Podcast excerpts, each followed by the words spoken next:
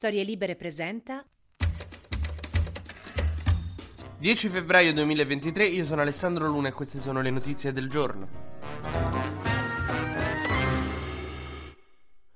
Ieri l'incontro al Consiglio europeo con Zelensky e gli altri 27 membri dell'Unione Europea di Meloni è stata una di quelle giornate talmente tristi, di quelle che torni piangendo dalla mamma chiedendole di cambiarti di scuola. Allora, che è successo? Prima di tutto si è aperta malissimo perché Macron ha invitato Zelensky e Scholz all'Eliseo a chiacchierare, a fare una cena così e non ha chiamato Meloni, mentre eh, tanto tempo fa, vi ricordate, sul treno ci stavano Macron, Scholz e Draghi che andavano a Kiev a incontrare Zelensky, quindi diciamo il, il quartetto era quello, comprendeva l'Italia ieri è stata esclusa Meloni per varie ragioni, una delle quali è che appunto la sua maggioranza non sembra molto mh, sostenere l'Ucraina, anzi sembra un po' mettere i bastoni nelle ruote, quindi di base loro tre non si fidano più tanto dell'Italia. Nonostante Meloni stia cercando in tutti i modi di fargli capire che atlantista, ma tra un po' si tatua il simbolo della Nato sul petto come Calenda fa con ogni cosa in cui crede.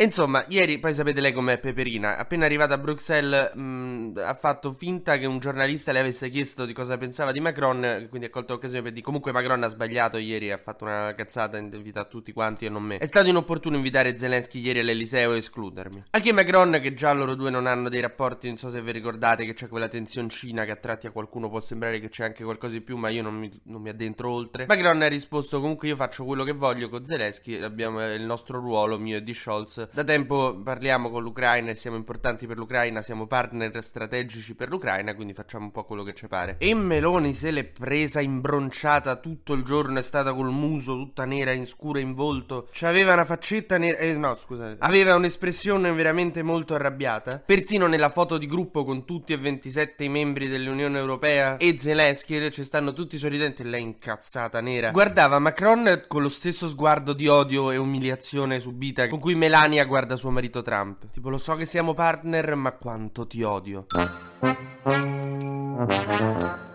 E soprattutto il pasticcio diplomatico ha riguardato il famoso bilaterale tra Zelensky e Meloni. Perché all'inizio dovevano proprio trovarsi, andarsi a chiudere non so dove, a parlare e a discutere. Sarebbe stata una cosa e poi facevano una conferenza stampa. Che se siamo detti Italia e Ucraina sono tanto amici e via dicendo. Solo che a un certo punto lo staff ucraino di Zelensky ha detto che non c'era più tempo, quindi ha dovuto dividere in sei i bilaterali che doveva fare. Cioè, eh, non dividere in sei, li ha fatti a gruppi di sei. Cioè, ha preso tipo a gironi, tipo ai mondiali, no? Che ci sono i gironi e poi ci sono le. Ecco, noi siamo finiti con Spagna, Svezia, Romania, Polonia e Olanda. Quindi c'è sta Zelensky con sti sei, tra cui la Meloni diceva, eh raga, che si dice? È chiaro che non è un bilaterale, è una cosa un po' di copertura, insomma, andrà fatta poi con calma. Meloni dice che vuole andare in Ucraina a visitare Zelensky e dovrebbe andarci poco prima del 24 febbraio, che è la data in cui cioè, ricorre l'anniversario dell'invasione russa. Quindi alla fine non c'è stato sto bilaterale, anche se fonti di Palazzo Chigi, che vuol dire che Meloni ha detto fate uscire che è successa questa cosa, assicurano che c'è stato un colloquio a margine a un certo punto durante una pausa, cioè che di base non so cosa si sono incontrati alla macchinetta del caffè e Meloni ha detto chiamate dite a tutti che c'è stato il bilaterale. Gli ho detto ciao. Che come quando al liceo in cortile la ragazza mi piaceva a un certo punto mezzo che forse di sguincio sembrava che mi aveva sorriso e quindi andavo in classe dicendo ho una fidanzata. Ecco il bilaterale di Zelensky e Meloni di ieri esiste quanto esisteva la mia fidanzata al liceo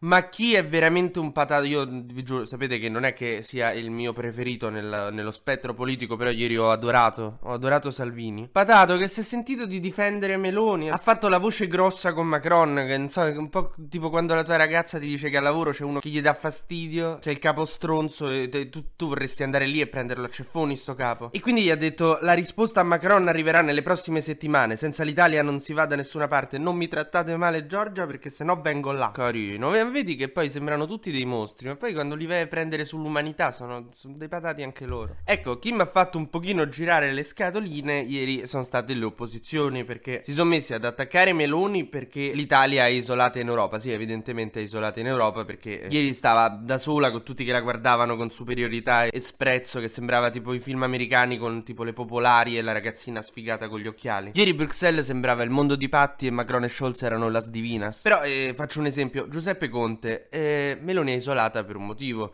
perché ci sono dei dubbi su quanto la sua alleanza, insomma, il suo governo possa sostenere sempre l'Ucraina. Ecco, tu che proponi di togliergli le armi, come pensi che andresti in? Cioè che ti saluterebbero tutti in Europa? Cioè, altro che isolata, lì ci staccano le Alpi e ci fanno andare via a largo.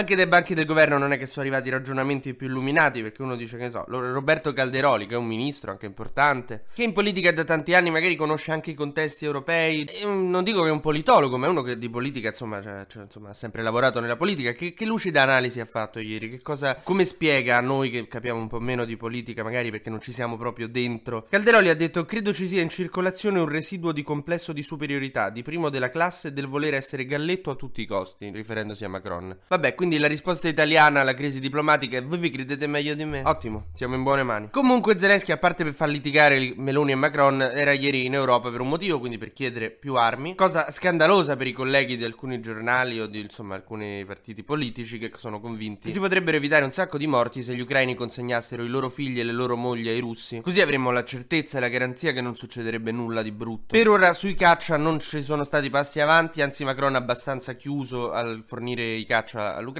però non è ancora detto tutto, non lo so, vediamo. Una notizia che per me è brutta, per voi non lo so, fatemi un'idea e io non vi giudico. Il ministro della giustizia Nordio ha deciso di rigettare l'istanza che l'avvocato di Cospito aveva fatto per chiedere che venisse liberato dal 41 bis, dal 41 bis non in toto, non è che il giorno dopo lo trovavi al supermercato che ti faceva esplodere le mele. Però di toglierlo da quel regime di carcere duro che a mio parere, a mio modesto avviso non merita e non solo per me, anche per, per esempio per l'unica persona a cui ha veramente fatto male che è quello che aveva gambizzato, che aveva sparato alle gambe, che pure ha detto non, non merita il 41 bis.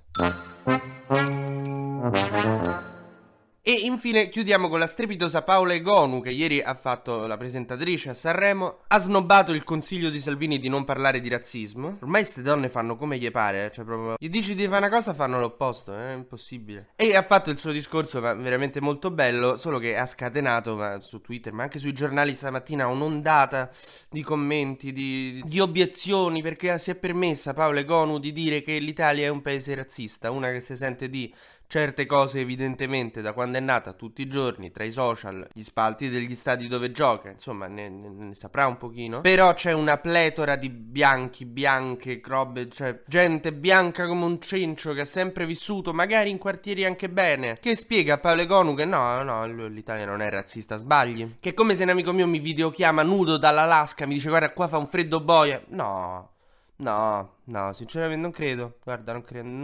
a me non sembra. Ma che cazzaccio ne sai? Ma dico, lo saprà lei un po' meglio di te? Ve la rendo ancora più da italiano medio la metafora per capire. È come se uno con la macchina uno col motorino si parlano, quello con la macchina dice Piero, guarda c'è un traffico tremendo e quello col motorino gli dice no, io arrivo in realtà veloce.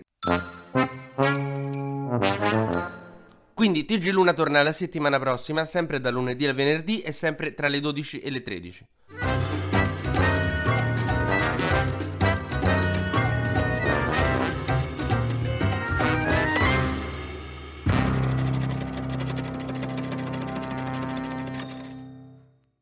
Una produzione storielibere.fm di Gianandrea Cerone e Rossana De Michele. Coordinamento editoriale Guido Guenci.